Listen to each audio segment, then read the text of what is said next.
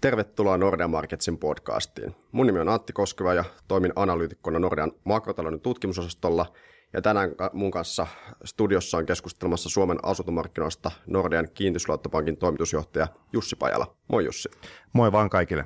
Asuntomarkkinoilla tilanne on heikentynyt ihan selkeästi menneinä kuukausina ja selkeä merkki siitä on ollut kauppamäärien hyvin voimakas lasku lokakuussa. Jos katsotaan kauppamäärien kehitystä kuitenkin koko vuoden ajalta, niin aika vahva vuosi on ollut edelleen ja lähinnä tässä niin kuin viime kuukausina on kääntynyt selkeästi selkeästi heikompaa. Hinnoissa lasku ei ollut ihan niin voimakasta vielä, mutta uskotaan, että kuitenkin myös hinnatkin seuraa sitten kauppamääriä hieman pienellä viiveellä. Ensi vuodellahan me odotetaan, että asuntojen hinnat laskis Suomessa noin 5 prosenttia keskimäärin, pk hieman enemmän ja ehkä myös sitten sähkölämmitteisissä omakotitaloissa hintakehitys voi, voi olla vähän heikompaa, kun korkeammat energiakustannukset vähitellen sitten kapitalisoituu hintoihin. No, jos meillä on tuossa hinnat 5 prosenttia alas, niin mitäs Jussi, onko meillä markkina romahtamassa Suomessa? No, jos ja kun tämä 5 prosentin näkymä todennäköisesti toteutuu, niin ei kyllä puhuta mistään romahtamisesta, vaan puhutaan korkeintaan maltillisesta tasokorjauksesta.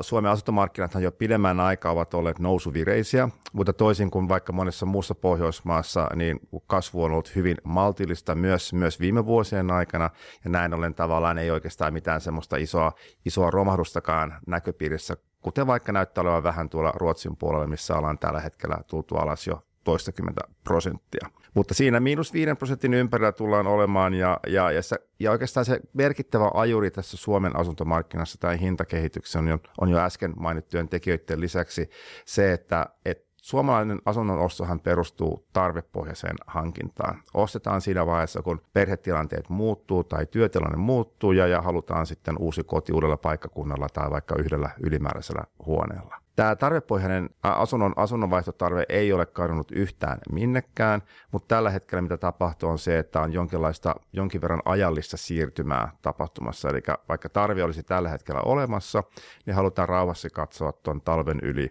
Ja sitten kun on vähän selkeämmät näkymät taloudessa ylipäätänsä, niin siinä vaiheessa ollaan sitten taas takaisin palamassa markkinoilla ja, ja toteuttamassa sitä tarvetta vaihtaa kotia. Ja jos katsotaan historiallisesti vähän näitä laskukausia, niin 90-luvulla lamassahan hinnat tuli hyvin voimakkaasti alas, pahimmillaan 40 prosenttia alas huipuista.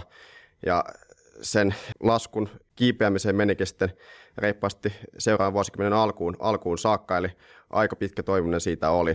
No finanssikriisissä talous sitten ajautui vielä syvempään lavaan hetkellisesti, mutta asuntohinnoissa kuitenkin kehitys ei ollut ihan niin voimakasta, vaikka esim. Jenkeissä sitten tietysti tuo subprime tuota, asuntoluottokriisi osittain sekoitti asuntomarkkinaa siellä, niin meillä oli osittain opittu myös edellisestä kriisistä ja luotonanto oli vähän, vähän kiristetty, mikä sitten suojeli meitä siltä, että asuntomarkkinat ei, ei tullut yhtä paljon alas. No, nythän meillä on sitten kuitenkin maltillinen ja kohtalaisen lyhykestyinen taantuma, ainakin perusskenaarion mukaan odotettavissa, eli talvikuukaudethan on tosiaan niin haasteimmat sekä taloudelle että asuntomarkkinoille, kun energiakulut syö enemmän ostovoimaa kotitalouksilta ja ehkä sitten loppuvuotta kohti tosiaan, kun kysyntäilmapiiri on vähän parempi ja kotitaloudet pystyy myös katsomaan ehkä tämän tilanteen läpi ja epävarmuutta vähemmän, niin siinä kohtaa sitten myös asuntomarkkinoillakin tilanne on vähän valosampi. No, jos katsotaan vähän noita markkinamuutteja tällä hetkellä, niin onhan noin niin myyntiilmoitusten määrät noussut ja myyntiajatkin on vähän kasvussa ja on myös semmoinen mahdollisuus, että osa näistä asunnoista, varsinkin uusia asuntoja,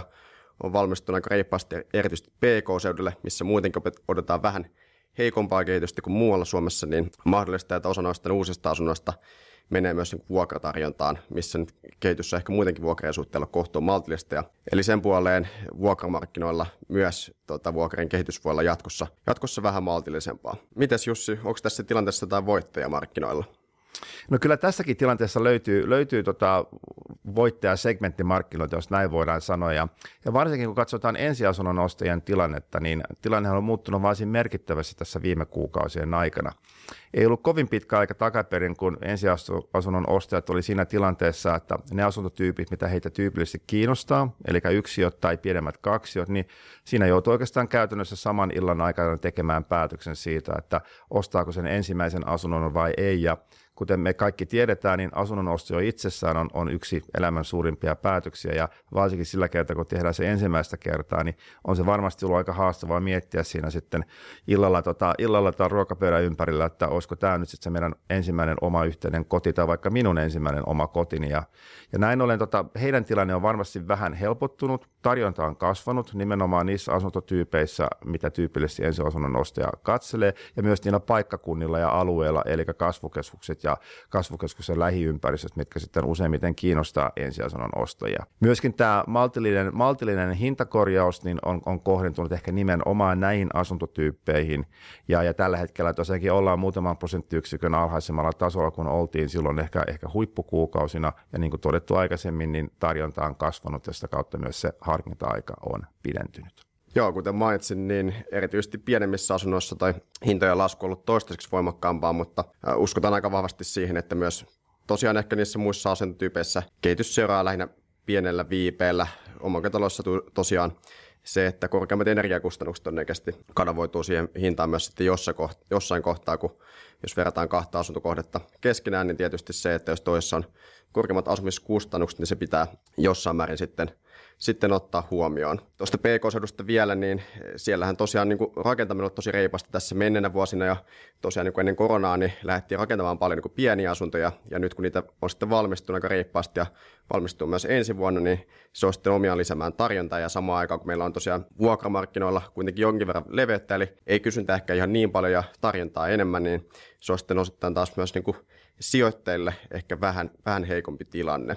Tosiaan mainitsin aikaisemmin, että lainananto perusteet on ehkä vähän muuttunut jokaisen kriisin myötä, mutta onko tuossa niin finanssikriisin jälkeen, Jussi, tapahtunut jotain muutosta pankkien luonnonmyöntö perusteessa. Joo, jo tosiaan finanssikriisi oli ehkä semmoinen vedenjakaja tässä suomalaisessa asuntomarkkinassa sen suhteen, että, että aika pian sen jälkeen niin otettiin laajalti käyttöön niin sanottu stressitestaus, joka siis tarkoittaa sitä, että jokaisen asiakkaan takaisinmaksukyky stressataan 6 prosentin korolla ja 25 vuoden takaisinmaksuajalla. Ja tämä on tosiaankin ollut käytössä vuodesta tai keväästä 2010 alkaen, ja se ei ole muuttunut mihinkään.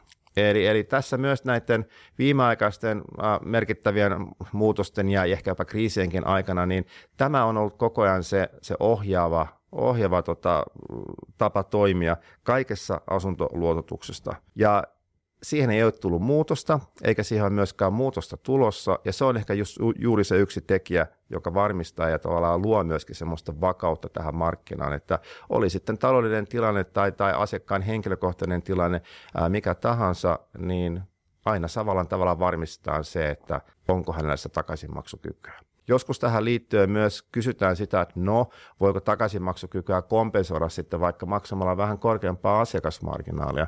Vastaus on yksiselitteinen, ei voi. Eli jokaisessa tilanteessa tosiaan kriteeristö on jokaiselle asiakkaalle täysin sama, ja ihan samanlaisella tavalla siis jokaisen kohdalla arvioidaan se, että onko se luotto, mitä asiakas sillä hetkessä on hakemassa, niin onko hänellä kykyä maksaa se aikaisemmin mainittujen parametristen mukaisesti sitten takaisin. Lainanottoon tietysti liittyy hyvin vahvasti myös tuo korkean nousu, mikä on ollut tämän vuoden niin todennäköisesti se isoin, isoin markkinateema. No ihan viime aikoina korkean nousu on kuitenkin vähän jäättynyt sekä pidemmässä että lyhyemmässä päässä, vaikka EKP onkin jatkanut poikkeuksellisesti korkeita koronnosteja ja tulee niitä myös jatkamaan alkuvuodesta. Samalla meillä on edelleen inflaatiokehitys hyvin korkea, vaikka ihan tuossa viimeisin marraskuun luku vähän taittukin alaspäin, niin erityisesti tuo pohjainflaatio, eli euroalueen niin laajoista hintapaineista, eli energian ja elintarvikkeiden hinnoista puhdistettu inflaatio, niin edelleen on se 5 prosentin tuntumassa, mikä tietysti sitten keskuspankkia huolettaa. No edelleenkin niin kuin inflaationäkymä ja erityisesti palkkojen kehitys on semmoinen, mikä on niin kuin hyvin ratkaisevassa roolissa ensi vuonnakin sen suhteen, että miten korot kehittyy. Ja tosiaan todennäköisesti ensi vuonna palkat nousee vähän reippaampaa tahtia kuin ollaan aikaisemmin nähty, mutta kun ollaan jotain Keski-Euroopan niin kuin suurten ammattiliitteen alustavia palkkaratkaisuja saatu, niin ei ole kuitenkaan ehkä viitteitä semmoista pidempiaikaista palkkainflaatiosta tai niin kuin, että se lähtisi täysin käsistä, mikä sitten ruokkisi korkean nousua niin kuin hyvin paljon pidemmälle. Tällä hetkellä meillä menee niin kuin markkinahinnoittelu suunnilleen siinä, että 12 kuukauden Euribor taittuisi siinä 3 prosentin tuntumassa ensi vuoden puolella. Eli tosiaan monellehan niin asuntovelalliselle tietysti tämä niin korkean nousu näkyy vasta ensi vuoden puolella menossa, kun koron tarkastuspäivät alkaa olemaan takanapäin, mutta jos mietitään niin toiselta kantilta, niin se, että toi markkinaheilunta, mikä on ollut täysin poikkeuksellista tänä vuonna ja tietysti toi nousutahti, niin jos se vähän hilliintyy tuosta ensi vuoden puolella ja ei ehkä nousu ei tapahdu enää vastaavassa määrin, vaikka jäätäisikin ehkä vähän korkeammalle tasolle kuin mihin ollaan totuttu menneinä vuosina, niin osaltaan se voi tukea sitä asuntomarkkina-aktiviteettia, kun asunnon ostajat tai mahdolliset ostajat pystyvät arvioimaan sitä omaa lainanottohalukkuutta ja lainanottokykyä paremmin kuin aikaisemmin. No, onko, tota, mites Jussi, meillä niin asuntovelalliset, niin onko ne varautunut jollain tavalla näihin kohonneisiin kustannustason muutoksiin? Joo, tosiaan jos aloitetaan oikeastaan siitä, että lähdetään vähän mittakaavaa tähän, tähän keskusteluun, että miten laajalti sitten tota, Suomessa ylipäätään on asuntovelallisia ja siitä päästään sitten siihen varautumiseen, niin Suomessahan noin 62 prosenttia kotitalouksista omistaa oman asuntonsa ja heistä noin puolella on asuntolainaa. Ja näin ollen päästään siihen, että vajaalla kolmanneksella suomalaisista kotitalouksista on ylipäätänsä asuntolainaa. No heistä on tota, meidän tuossa pari kuukautta sitten tehnyt tutkimuksen mukaan, niin noin 70 prosenttia on varautunut tavalla tai toisella ää, tot, tota, mahdollisiin tuleviin kustannusnousuihin tai vaikka korkokehitykseen, mikä nyt tässä on ollutkin ilmeistä viime kuukausien aikana. Ja, ja, ja joko, joko sitten edellisellä korkosuojalla, ää, säästövaraisuudella, mitä on merkittävästi kertynyt tässä viime parin vuoden aikana, se on itse asiassa jatkanut jonkin verran kasvua vielä tässä ihan viime aikana, ja sen lisäksi vielä myöskin sitten mahdollisia muita varaisuuseriä, joita voidaan käyttää sitten puskureina. Ja näin ollen tällä hetkellä, kun tämä korkotilanne on, on pikkuhiljaa lähtenyt nousemaan päin, niin sitä varamekanismia löytyy aika merkittävässä määrin. On hyvä myöskin muistaa sellainen asia, että korkojen nousuhan ei tällä hetkellä vielä koske kaikkia kotitalouksia. Riippuen siitä, että minkälainen se oma viitekorko on ja koska se viitekoron tarkistuspäivä on edessäpäin, niin meillä on vielä reilusti asuntovelallisia, joilla viitekorko on tällä hetkelläkin vielä negatiivinen tai siis nolla. Ja, ja vasta kohti kevättä sitten ollaan tilanteessa, missä oikeastaan enemmän tai vähemmän kaikki suomalaisten asuntolainat ovat, on niin sanotusti fiksattu positiivisen viitekoron aikana. No sen lisäksi vielä on olemassa sellainen mekanismi kuin lyhennysjoustot, tai käytetään myöskin nimikettä lyhennysvapaa, vähän riippuen siitä, että, että missä yhteydessä sitä käytetään. Näiden käyttäminen on ollut oikeastaan viimeisen vuoden, puolentoista vuoden aikana niin merkittävästi vähäisempää kuin mitä se on keskimäärin ollut tuossa vaikka 2010-luvulla. Tarkoittaa siis sitä, että jos käy sellainen tilanne, että joko äsken mainittuja puskureita ei ole, tai sitten jossain vaiheessa ne puskurit alkaa pikkuhiljaa hiipumaan, niin sen jälkeen löytyy vielä mahdollisuus laittaa laina vaikka kuukaudeksi tai kahdeksi kuukaudeksi lyhennysvapaalle, tarkoittaa sitä, että siinä kyseisenä kuukausina maksetaan vain lainan korot ja pääoma siirtyy sitten myöhemmin maksettavaksi kun ollaan pelattu tässä tosiaan nyt historiaa vähän, niin aika hyvä muistaa se, että tosiaan niin korot on tosi kaukana. Edelleen nosti niin 90-luvun alun laman kaksinumeroista, kaksinumeroista viitekoroista ja nykyisen markkinahinnoittelun mukaan tosiaan, että jos se nousu taittuisi sinne 3 prosentin pinnassa, niin ei olla edes pääsemässä sinne niin kuin finanssikriisiä edeltäneelle vajaa 5 prosentin korkotasolle. Ja jos tosiaan toi taantuma nyt osoittaisikin ennakoituu syvemmäksi ja sanotaan, että inflaatiokehityskin taittuu huomattavasti aikaisemmin, niin EKPlläkin olisi ehkä myös halutessaan niin kuin vahvemmat työkalut kevintää rahoitusolosuhteita, vaikka tietysti semmoinen skenaario onkin tässä, tässä kohtaa varsin epätodennäköinen. Ja jos katsotaan niin ensi vuodelle vielä, että tosiaan niin kuin tämän vuoden aikana tuo niin keskikorko vaikka 12 kuukauden Euroborilla on ollut suunnilleen tuo niin 0,9 prosenttia, koska alkuvuonna tosiaan meillä aika matala taso vielä, niin ensi vuoden markkinahinnoittelu on niin kuin tosiaan siinä ihan koko vuoden ajalta keskimäärin 3 prosentin pinnassa, niin mitä niin kuin stressitestin mukaisia 6 prosentin tasoja ei ole missään nimessä nähtävissä. No, kun tosiaan puhutaan tästä niin riskihallinnan tärkeydestä ja siitä, että korkojen nousulta kannattaa suojautua, niin onko sulla Jussi heittää mitään niin konkreettista esimerkkiä oikeasti, että miten tämä nyt on niin hyödyttänyt asuntovelallista, jos tämä tällaista on harrastettu?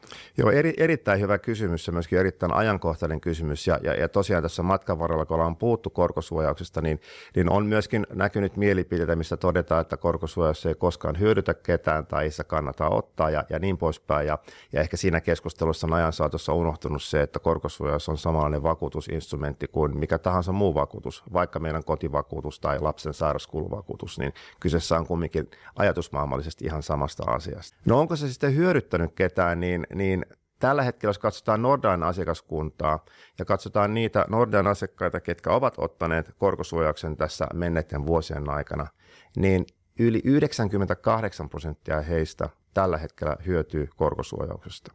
Tarkoittaa siis sitä, että korkosuojauksen myötä heidän tällä hetkellä maksamansa viitekorko on merkittävästi alhaisempi kuin mitä tällä hetkellä markkinoilla oleva viitekorko on. Ja me tehtiin pikkasen numerojumppaa tämän homman ympärillä ja, ja mietittiin, että no mitä tämä tarkoittaa sitten numeroissa, että jos tämä korkotaso, joka tällä hetkellä on, on, on tänään vallitseva, jos se jatkuisi tällaisenaan seuraavan vuoden, niin paljon sitä kassaa sitten oikeasti säästyy näille äsken mainituille korkosuojatulle Nordean asiakkaille. Ja luku oli itse asiassa aika vaikuttava. 130 miljoonaa euroa säästyy kyseisiltä korkosuojatulta asiakkailta muuhun kulutukseen tai vaikka sitten sen talven, talven tota isomman sähkölaskun maksamiseen. Ja se on aika merkityksellinen, merkityksellinen summa ja oikeastaan korostaa sitä, että kun ennalta varautuu niihin talouden yllättäviin tekijöihin – ja sitten kun semmoinen sattuu omalla kohdallaan, niin kuin tässä tapauksessa on sattunut ehkä koko yhteiskuntaan, niin siinä vaiheessa, kun on vakuutukset kunnossa, niin myöskin ne vakuutukset toimivat toivotulla tavalla. Ja tosiaankin tässä vaiheessa 130 miljoonaa euroa Nordean asiakkaiden osalta jää sitten muunlaiseen kulutukseen tulevan vuoden aikana.